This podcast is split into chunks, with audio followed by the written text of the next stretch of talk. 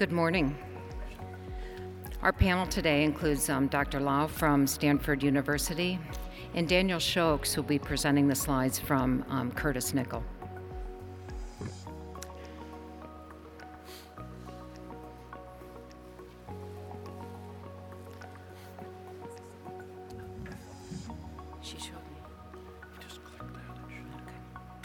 Here are our disclosures.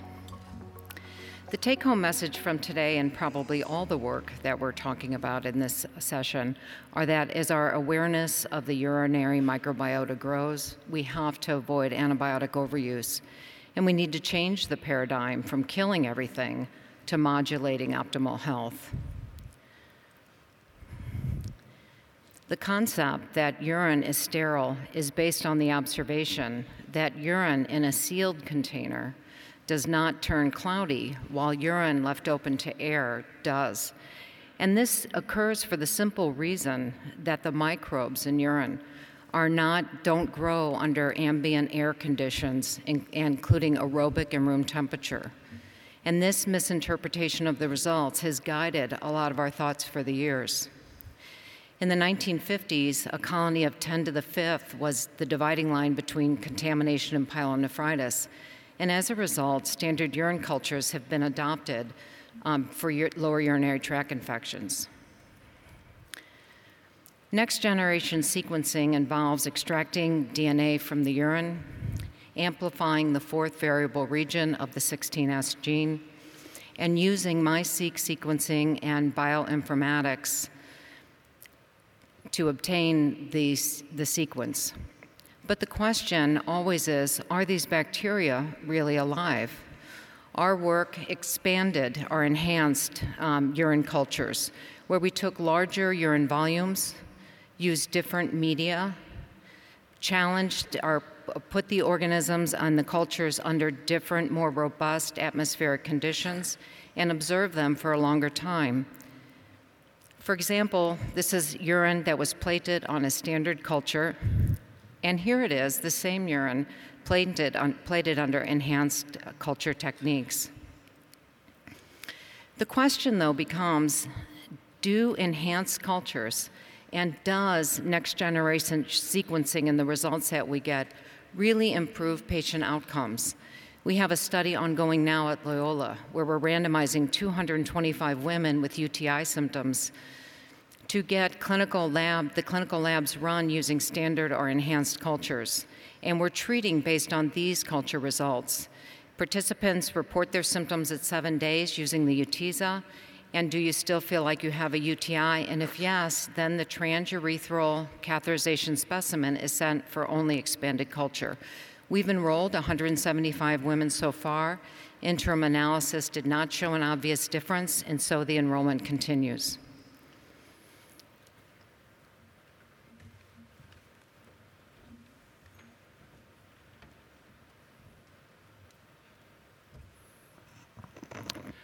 Good morning.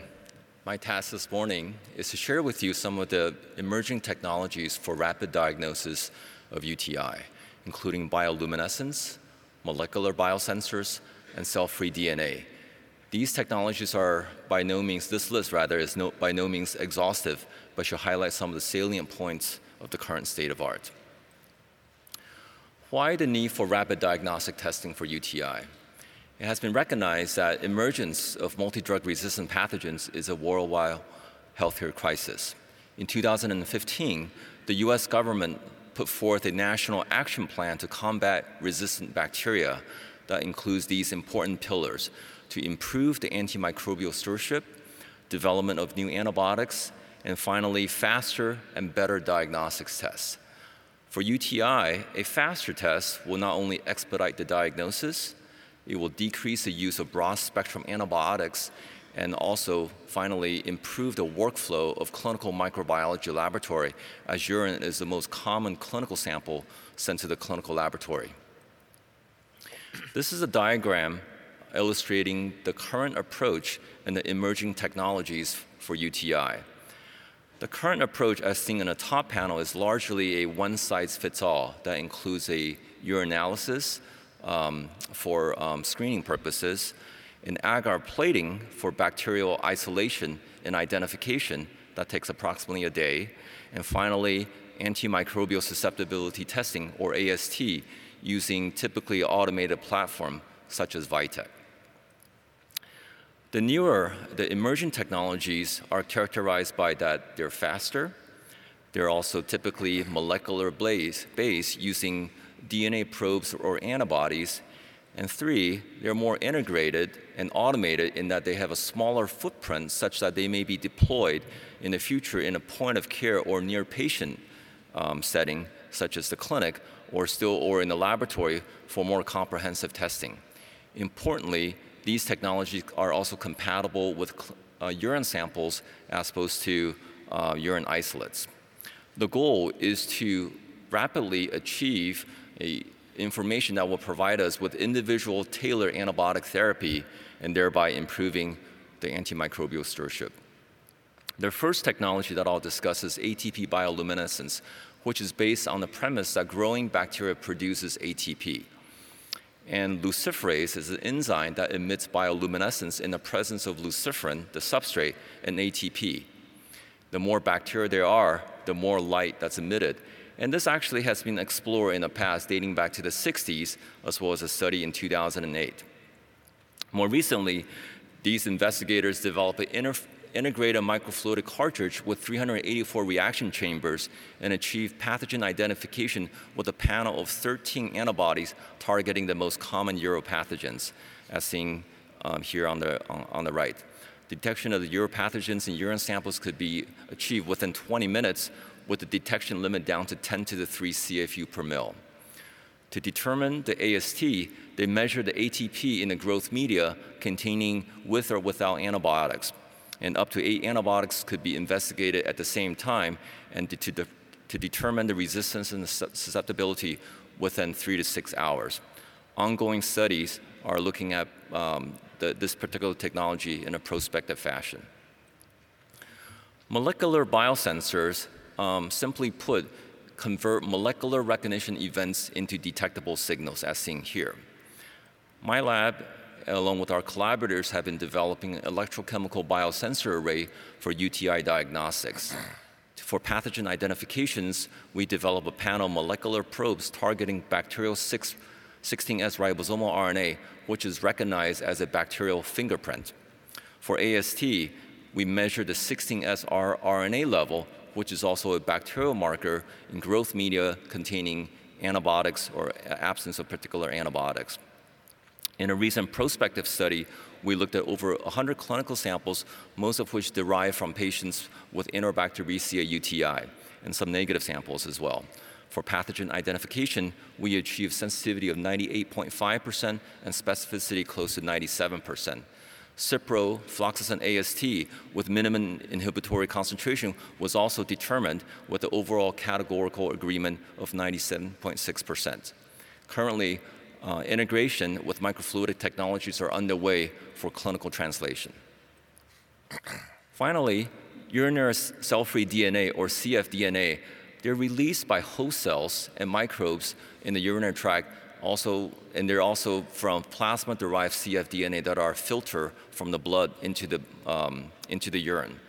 This group from Cornell published recently um, describing the sequencing strategy to identify urinary microbiome antibiotic resistant mechanism, graft injury, and host response in patients with kidney transplants. These are patients who are susceptible for not only to bacterial but also viral UTI. They looked at over the 140 urine samples from 82 patients and profiled both the bacterial and the viral microbiome in the urine. And here you can see that they identify cfDNA derived from BK virus and, and correlated that with patients with biopsy-proven BK viral nephropathy. They also correlated uh, cfDNA derived from bacteria uh, with bacterial culture, and interestingly, they identify in a fair number of samples bacteria that did not grow in standard culture. Finally, to profile the antibiotic resistance mechanism, they focused their efforts to identify genes that confer vancomycin resistance uh, in Enterococcus, and which were present in the strains that were resistant to vancomycin but absent uh, in the patients with susceptible strains. This is potentially a useful and a very, very powerful tool for comprehensive analysis in these specialized patient populations. Thank you.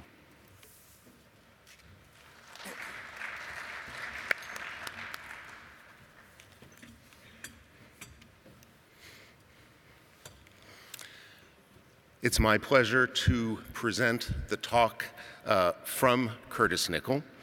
Uh, my disclosures weren't on that slide. They're available on the website, and none applies to the content of this material.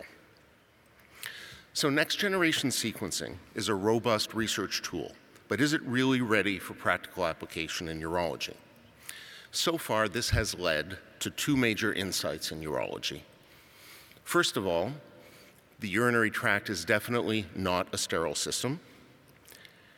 And secondly, the normal, healthy, asymptomatic bladder has a large diversity of organisms which may have protective and even beneficial functions and metabolic functions. And it gets complicated.